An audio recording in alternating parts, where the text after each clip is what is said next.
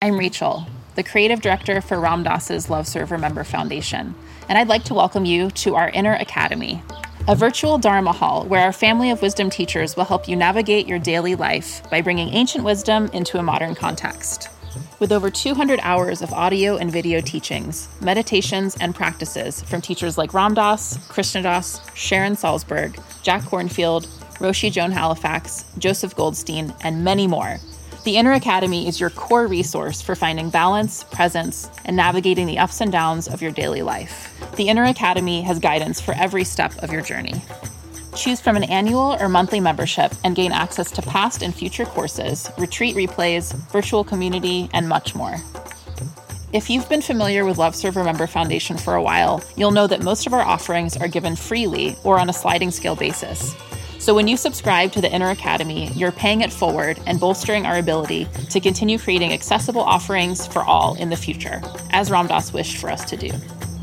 Be here now and start your journey with Ram Dass's Inner Academy today.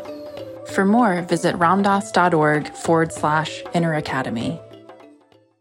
Worried about letting someone else pick out the perfect avocado for your perfect Impress Them on the Third Date guacamole? Good thing Instacart shoppers are as picky as you are. They find ripe avocados like it's their guac on the line. They are milk expiration date detectives. They bag eggs like the 12 precious pieces of cargo they are. So let Instacart shoppers overthink your groceries so that you can overthink what you'll wear on that third date. Download the Instacart app today to get free delivery on your first three orders while supplies last. Minimum $10 per order. Additional terms apply.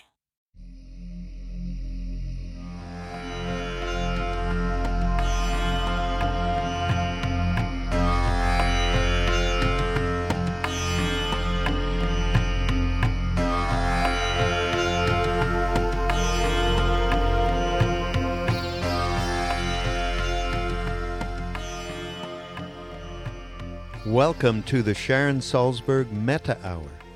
This podcast is a reflection of our connected lives and is dependent on the generosity of you, our listener.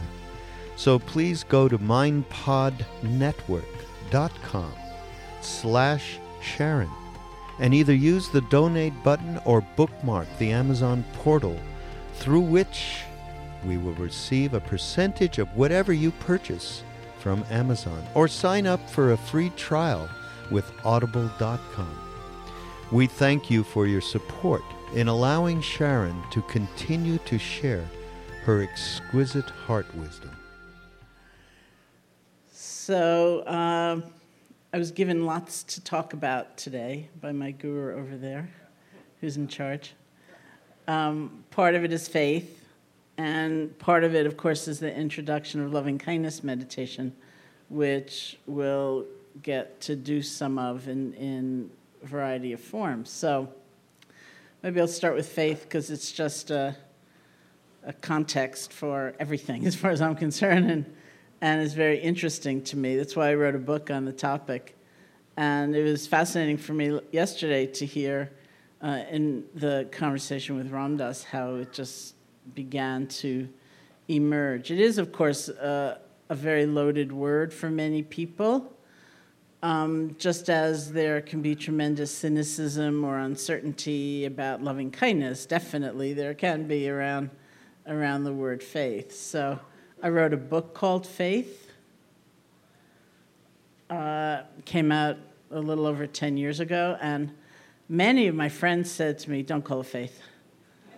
You know, call it trust, call it something else. But I just had that thing, you know, I wanted to call it faith, and I don't know if that was right or wrong. Um, but it was it was such a powerful question for me, and I. Uh, at one point, I was working with this wonderful writer, Susan Griffin, who was kind of coaching me, and she said to me, You know, a lot of people might assume you write a book about a topic like that because you know all about it and you want to impart your expertise.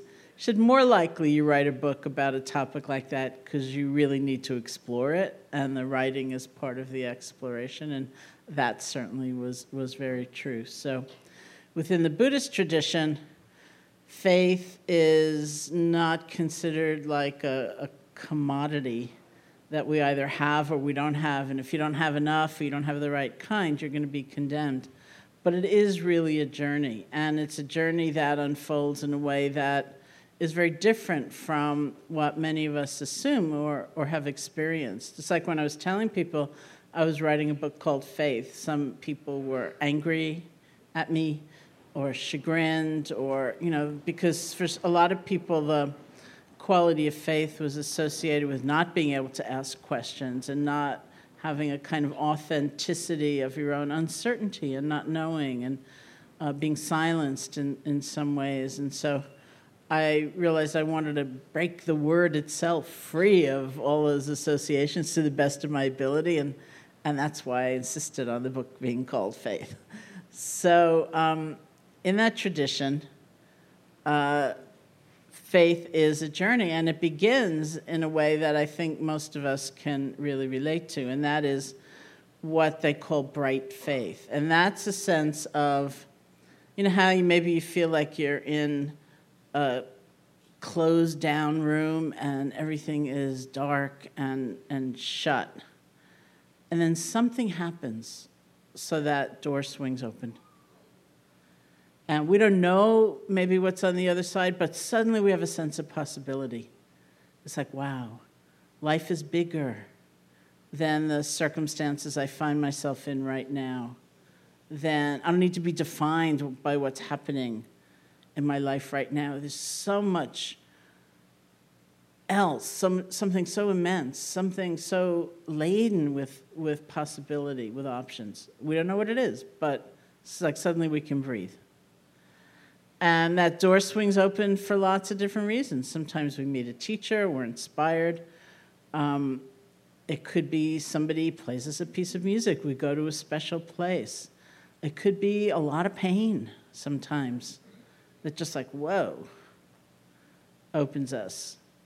So that feeling is, is so extraordinary that it's likened to just falling in love. It's this extraordinary sense, even not knowing what might be on the other side of that, that room. My favorite example of that actually is um, I was in uh, Cleveland some years ago, about eight years ago. It was just before the 2004 presidential election. Um, and uh, at a conference, uh, Mirabai was there too. And uh, I don't know what she did, but I kind of snuck out to go to the Rock and Roll Hall of Fame. And uh, I was with some other friends, and, and we went to the Bruce Springsteen exhibit. And in the front of the Bruce Springsteen exhibit, on the glass, there was a letter uh, Bruce Springsteen had written upon the occasion of Bob Dylan being inducted into the Rock and Roll Hall of Fame. So, what uh, Bruce Springsteen wrote about was the first time he had ever heard Bob Dylan's music. So, he's, um, I think, about 15 years old and he was riding in a car with his mother when Bob Dylan's music came over the radio. And the way Bruce Springsteen described it was he said it was like a giant boot came down and kicked open the door of my mind. I just love that phrase. It was like a giant boot came down and kicked open the door of my mind. And then he went on to write, and then my mother said, That man can't sing. So, which I think points to the fact that we're not all affected in the same way by the same experience. But sometimes something happens for us, and it's so extraordinary. From the uh, perspective of the Buddhist tradition, as extraordinary as that is, it's really just like the launching point and we continue on that journey because there's um, there are a lot of ele- elements of vulnerability in that intoxicating, extraordinary feeling. Sometimes, of course, we can be kind of fickle about it. We get dependent on what seems to be the external source for that amazing feeling. So maybe we meet one teacher one day and we get that rush and we think, great, I'm going to follow this guy. And then we meet another teacher another day and we get a bigger rush and we say well forget that first person you know i'm following this one and you know, because it's not grounded in our own sense of what's true. It's not grounded in ourselves. And so we can ricochet a lot. And what's even more dangerous in a way, or more vulnerable for us, is that it's such an amazing feeling that we might really feel I don't want to do anything that could threaten my proximity to this seeming source of the feeling. So there's also this I'm not certain about. I don't want to question it. I don't want to voice any doubt. I you know, I really want to be very careful not to get alienated, not to get far away. And, and that's considered like a degeneration of faith because that's the place where what's called bright faith becomes what we would colloquially call blind faith. So, to actually utilize that extraordinary feeling and go on, according to the uh, Buddhist tradition, we need to question, we need to investigate, we need to really look inside ourselves and land that not in, in someone else or someplace else, but, but insight. So that's the process of practice. That's actually why we meditate. It's not in deference to some idea about someone else's realization, it's about the possibility of our own. And, and that actually makes Western people sometimes a little squeamish I see, you know, because it seems selfish or self absorbed, but it's actually so that we put things into practice. It's like that's the alchemy, that's the magic. Instead of saying, wow, how terrific, you know, the Buddha got enlightened sitting under a tree 2,600 years ago. Wow. We actually say, what does this mean for me in Manhattan? What does it mean for me? And so that's considered the rightful process. That's, that's the ongoing process to question, to wonder, to put things into practice, to test it, to see if our lives get better, to see if we are more channeling this power of goodness, to see if we can land that feeling in our own experience. So that brings us to the the next phase of faith or the next aspect of faith, which is called verified faith, like we've tested.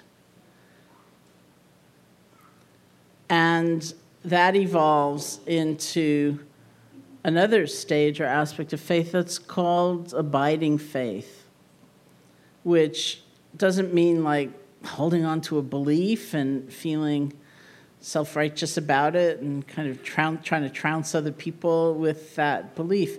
It means knowing something so deeply that we simply are it, we live it, um, that it's not something we are separate from in any way. And this is why I think when you know we talk about great teachers in any tradition, there's often a, a, kind of sense of naturalness to it.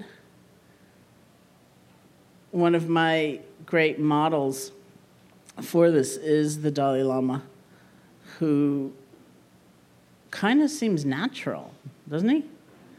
Like, you don't really get the sense when he's talking to somebody that he's thinking, oh, this person's so boring. You know, but I am the Dalai Lama. Like, you know, everyone's watching. I better act like I care. And this is, and of course, I'm going to go much more into this when I talk about loving kindness. But know, one of his uh, great quotations is, "I've never met anyone I consider a stranger." I've never met anyone I consider a stranger. And if you watch him meet people, you know, the wait staff at a restaurant, or, you know, not that he's in restaurants a lot, but like at a hotel, you know, something like that there just seems this, this very natural expression of interest and care. And natural doesn't mean haphazard. You know, he's the one who gets up at three o'clock or whatever every morning and practices um, for three or four hours before he starts the rest of his day. But it means embodied, it means fully lived. And so uh, when he was awarded the Nobel Peace Prize, one of my friends said, giving the Dalai Lama a peace prize is like giving Mother Nature an art award, you know, which I quite liked. I like that a lot. But again, it doesn't mean it just descended, right?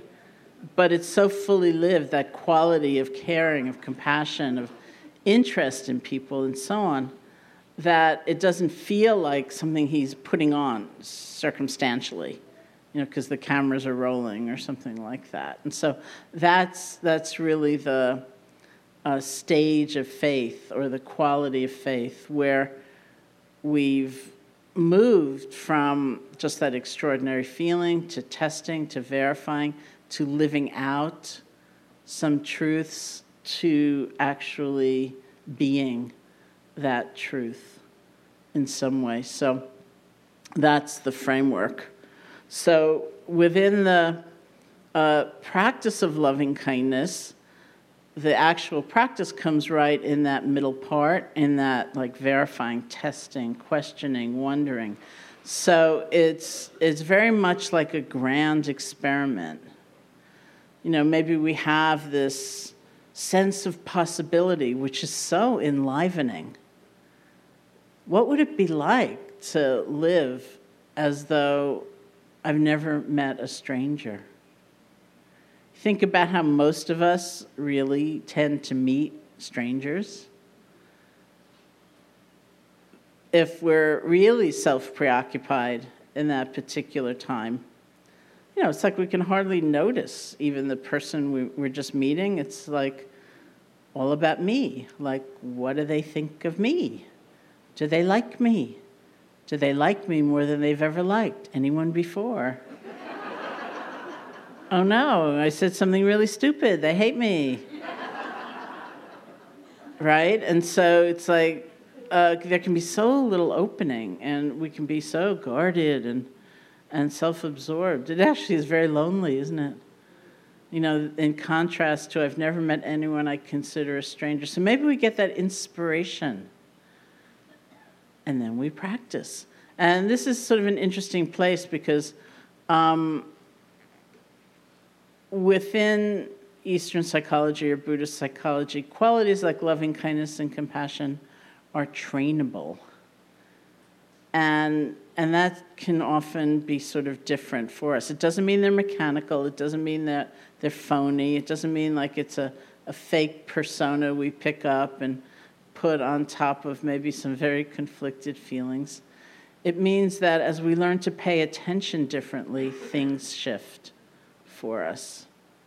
And so that's what we're really doing in a practice of loving kindness meditation is we're stretching the way we pay attention. We're taking some risks with our attention. We're exhibiting willingness to try out other angles of perception, not phony and not just kind of make believe, but things that are also kind of genuinely true. But so different from the particular angle we might tend to hold. So, for example, like, let's say you're the kind of person who, at the end of the day, looks back at yourself. I mean, maybe not when you're on Maui, but, you know, ordinary work day, looks back at yourself as though to say, How'd I do today? And let's say you're the kind of person who pretty well only remembers the things you did wrong and the things you didn't like about how you talked, how you did this, how you did that let's just say. so much so that, you know, maybe you said a really stupid thing at lunch during this meeting, and you're so fixated on that that it's as though your whole sense of who you are and all that you will ever be has now collapsed around that really stupid thing you said at lunch at the meeting. So the experiment or the practice of loving kindness is almost like asking yourself, anything else happened today? like anything good, any good within me? You know, and this isn't make believe and it's not trying to cover over things. And maybe that, you know, it's not like you're saying, wasn't that a brilliant and witty thing I said at lunch? Maybe it was really stupid. And there are consequences for that. But that's not all that we are, ever. So it's that collapse, that incredible rigid limitation. That's what we're challenging by that stretch, wishing ourselves well, looking for the good inside ourselves. It's a little bit like, you know, how these days um, current psychological research is saying one of the most powerful things we can do, one of the most powerful healing things we can do for greater well being is just keep a gratitude journal.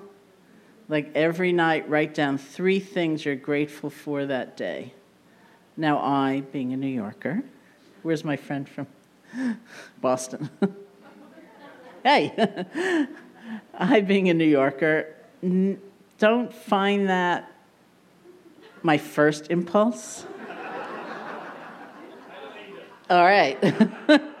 I'm more likely to think, okay, what went wrong and who, you know, didn't act right and who could have done their job better and, you know, like that just seems to come more automatically for some reason. So it's an intentional stretch, right, to do that, but it's not pretending, you know? It's it's almost like saying I tend to overlook some really beautiful things just through force of habit. So I'm going to see what it's like when I include them rather than exclude them. So that's the nature of the intentionality. And it's, it is part of what makes people squeamish sometimes, like I'm putting on this persona and it's all phony, but it's really not that at all. It takes a fair amount of boldness and courage to step out of those normal constrictions and very narrow ways of perceiving. So the whole practice is, is like a training in attention, in awareness, so that it's more inclusive in a truthful way. Or what if, you know, we tend to have a sense, a really corrosive sense of being alone, of being cut off? what is the truth of things? What's the actual nature of life? The nature of life is connection, it's interconnection. And it doesn't take a, a spiritual perspective to understand that.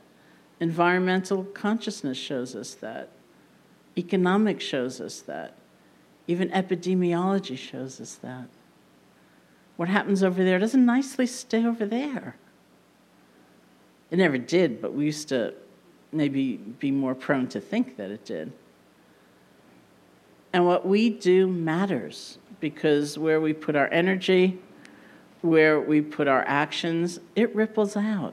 We live in an interconnected universe, like it or not. And it's not always pleasant. It's like, did you see the movie Contagion?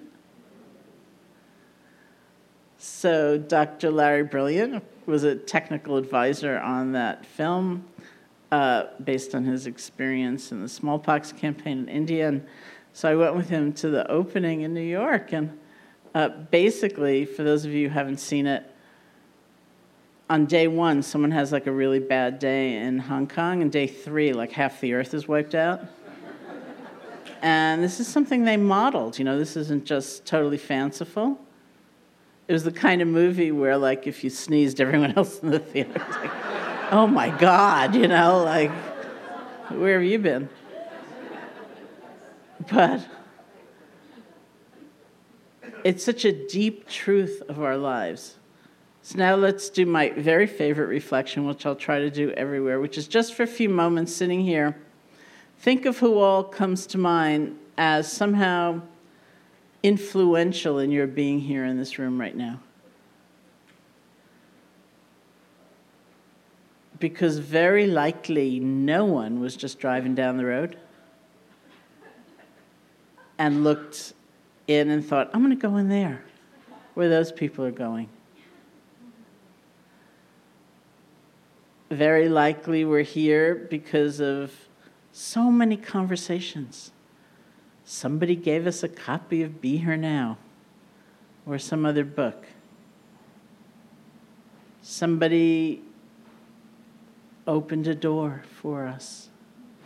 They told us about their own meditation, their own chanting experience, something. So, who all comes to mind?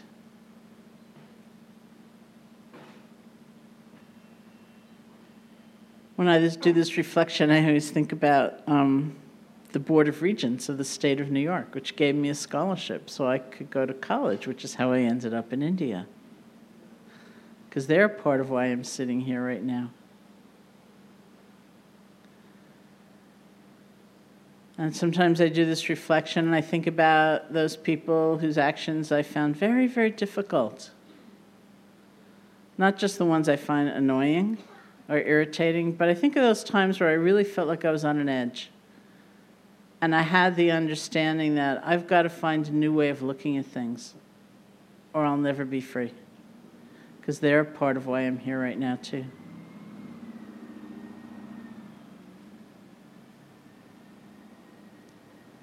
Every one of us is brought here by a confluence of connection, relationship, interaction.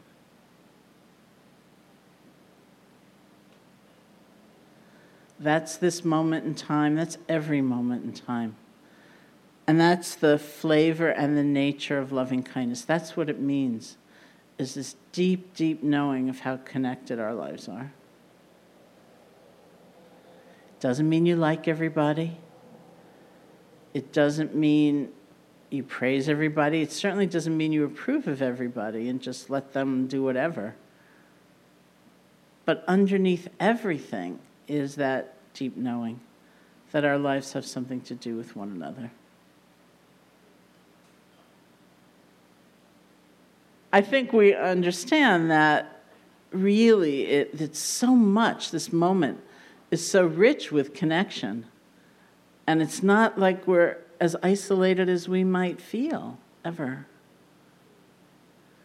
So we bring that to life and we articulate it through the practice of loving kindness. We test it out, we experiment. And that's why there are practices actually formally devoted to the deepening of that quality. So, loving kindness is a translation of a word in Pali, the language of the original Buddhist text. It's metta, M E T T A. And loving kindness is the ordinary translation, it's a fine translation. Uh, my concern about it is that as a word, you don't necessarily often hear the word loving kindness used that much, so it might seem the might make it seem that the quality itself is kind of arcane and separate from day to day life. And um, whereas really, of course, it's not so. It's a very vibrant, vivid manifestation in very ordinary life every day. For a while, I had the hope that the word metta itself would enter the culture, as words sometimes do. Many years ago, I mean, it could have been like 15, 20 years ago, something like that uh, Alice Walker was interviewed in the New York Times and she was asked about her meditation practice, and she said, I do metta. So then I got really excited. I thought, oh, great, it's in the New York Times. Now everyone's going to use it. Of course, no one used it um, based on that. And uh, a few years ago, um, the uh, LA Laker basketball player Ron Artest filed papers to formally change his name to Metta World Peace. So for a while, there was like this big flurry of media interest, and then that died down. And then, I don't know, six months or however long it was before the papers went through and the name change was approved. And when that happened, there was another big flurry of, of media interest, and then that died down. So I realized I couldn't pin my hopes on him. Um, and then was it last season or something? He behaved very badly on the court, I guess. So all these people like Krishna Das was bombarding me with headlines that said, "What's wrong with Metta? you know, or Metta's gone bad, or things like that. You know, so it was like that didn't really help. Um, so I think it's very likely the word will not enter the culture, but if you explore the practice, there's an inner knowing of how nuanced, how subtle we're, you know, a state we're actually talking about. loving kindness is the common translation. Some people say love. Uh, and, you know, some Buddhist scholars say love, and they say, why are you afraid of saying love? But love, of course, is such a complicated term. It means so many things for us. Sometimes we say love, and we really, frankly, mean a medium of exchange. I will love you as long as you love me in return as long as you do this, as long as you say it in that way, as long as the following 15 conditions are met. And I once used that example in front of a group of New Yorkers, and uh, someone called out, Only 15 conditions? So, as long as however many conditions are met, and so that's not, of course, what's meant by metta, although we all know that state. And the reason that it's not metta is because it's so fragile, it's so breakable, it's so dependent on things going a certain way. It's like saying, I will really love myself as long as I never make a mistake. So, how long is that going to last? Right? It's got to mean, metta's got to mean something different. And so, sometimes the literal translation is actually friendship and so, doing that practice is about cultivating the art of friendship for ourselves, for all of life, all beings everywhere, ultimately. And it's, uh, it's like a sequential practice. We experiment, offering loving kindness to ourselves, offering loving kindness to someone we feel grateful to, offering loving kindness to someone we hardly know, and, and so on, till we come to all beings everywhere. And again, the sense isn't that you're going to invite everyone to move in with you. Or I was just teaching somewhere, and, and the thing was, well, I don't have to give everyone my phone number, do I? And I said, no, you don't have to give everyone your phone number. But there's that deep knowing. It was sort of expressed well for me, and um, I go to Washington, D.C. fairly often to teach. And uh, there was a time when I was going in the place that the organizers were renting, like for a day long, was this elementary school because it was the weekend, and it wasn't in use. So uh, I loved that elementary school because all along the walls of the corridors, there were um, big pieces of paper that went up, which were the Carderock School Rules of Kindness. And when we would take a break from sitting, we'd actually all go out and stand and read them because they were so wonderful. And they, they were included things like respect everyone on the inside and on the outside. And my very, very favorite rule of kindness was everybody gets to play. Everybody gets to play. So I thought, what would this world look like if we just had that one rule of kindness? Everybody gets to play, everybody counts, everybody matters. That's very much the sensibility of loving kindness practice. So don't, you know, please don't approach it thinking, well, I have to kind of assume this um, gooey sentimental overlay and you know slap it on top of what I'm really feeling, but but explore the challenge of that stretch to include rather than exclude, to pay attention to someone we might normally look right through. Think about how many beings, and I'll you know, talk more about this tomorrow. Think about how many beings become the other, not even through prejudice or bias, but just indifference. Just like you don't count right? So here's our chance. It's why it's, it's actually a quite radical experiment to be making. So, in the formal practice of loving kindness, we, we center our attention rather than on the feeling of the breath, we center our attention on the silent repetition of certain phrases. The phrases are the conduit for the heart's energy and for our attention. So the way we're shifting, the way we're experimenting with attention is through the phrases. So we'll do a sitting in loving kindness meditation. And Here too, we rest our attention on the silent repetition of certain phrases. The feeling tone is one of gift giving, blessing, offering. You don't have to try to manufacture or fabricate a certain emotion. Let the practice carry you. Let's see where it brings us. The power of the practice is in the complete, wholehearted presence behind one phrase at a time. And the skill set is actually really the same as what we practice with the breath.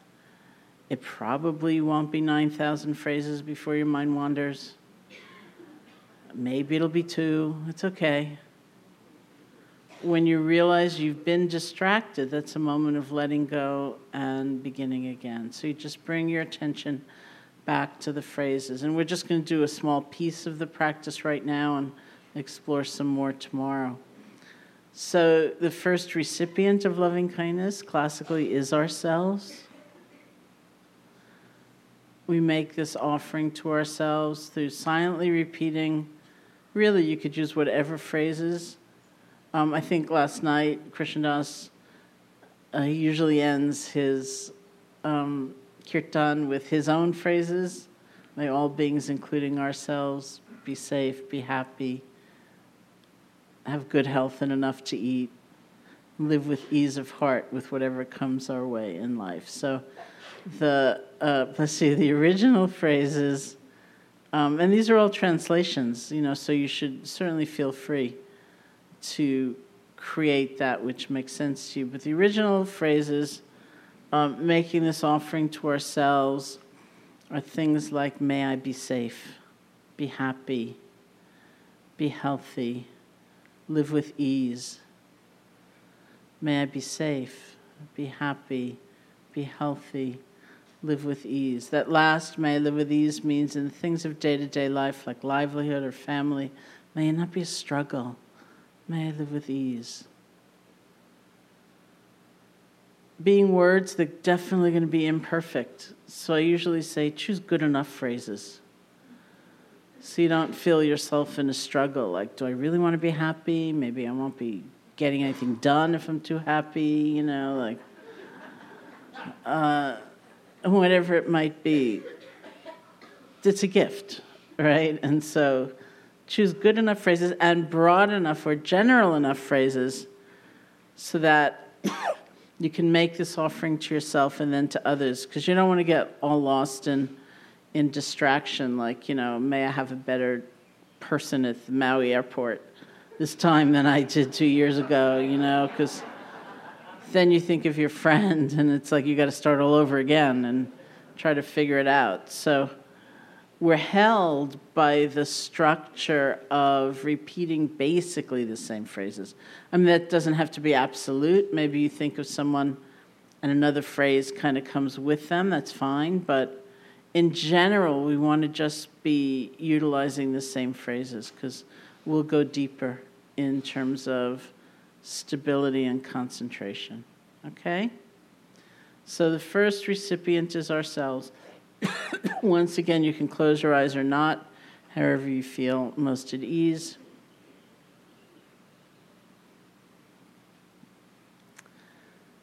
And gently repeat phrases for yourself that work for you. Phrases like, may I be safe, be happy, be healthy, live with ease. See if you can rest your attention on one phrase at a time. Don't worry about what's happening or not happening in terms of feeling or emotion. And if you find your attention wandering, give yourself a break. Let go gently and come back.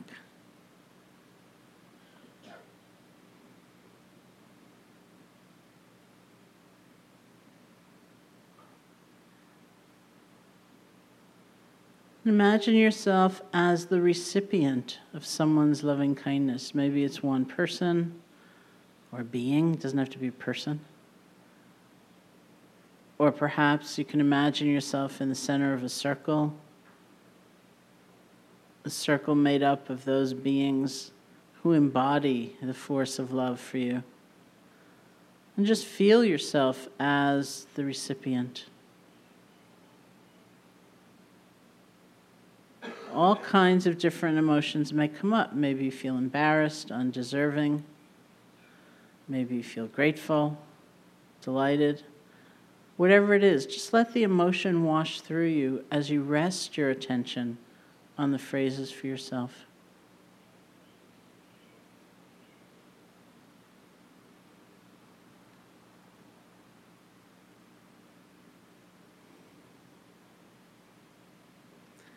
And then think of someone who's been like a benefactor for you. Maybe there's someone from that circle or someone else comes to mind.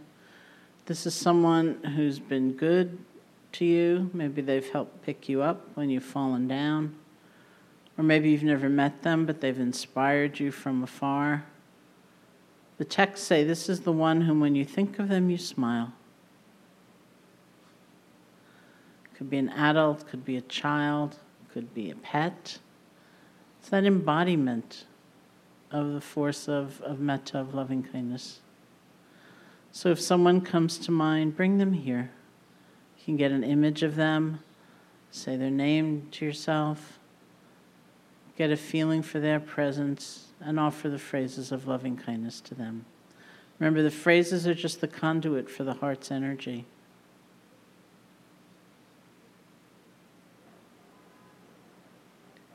And then everybody here, which could involve a whole variety of different relationships those whom you know quite well, those whom you don't know at all, and yourself.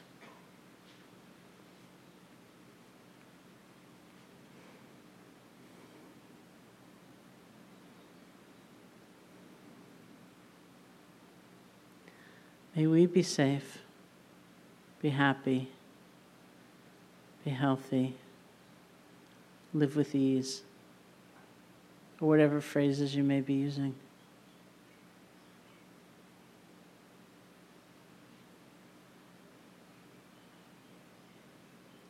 And those birds.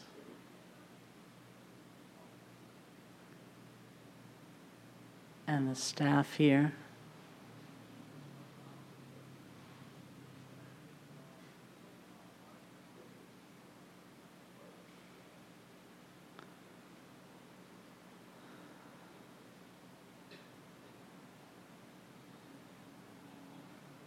and all beings everywhere, all people, all creatures, all those in existence, near and far, known and unknown. May all beings be safe, be happy, be healthy, live with ease.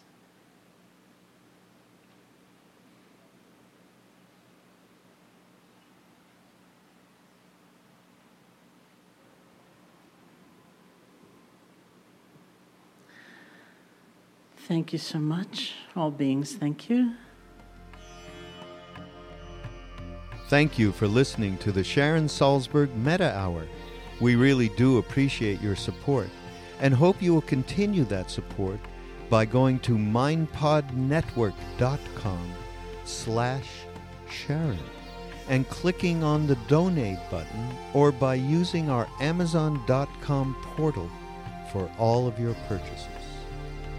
Namaste.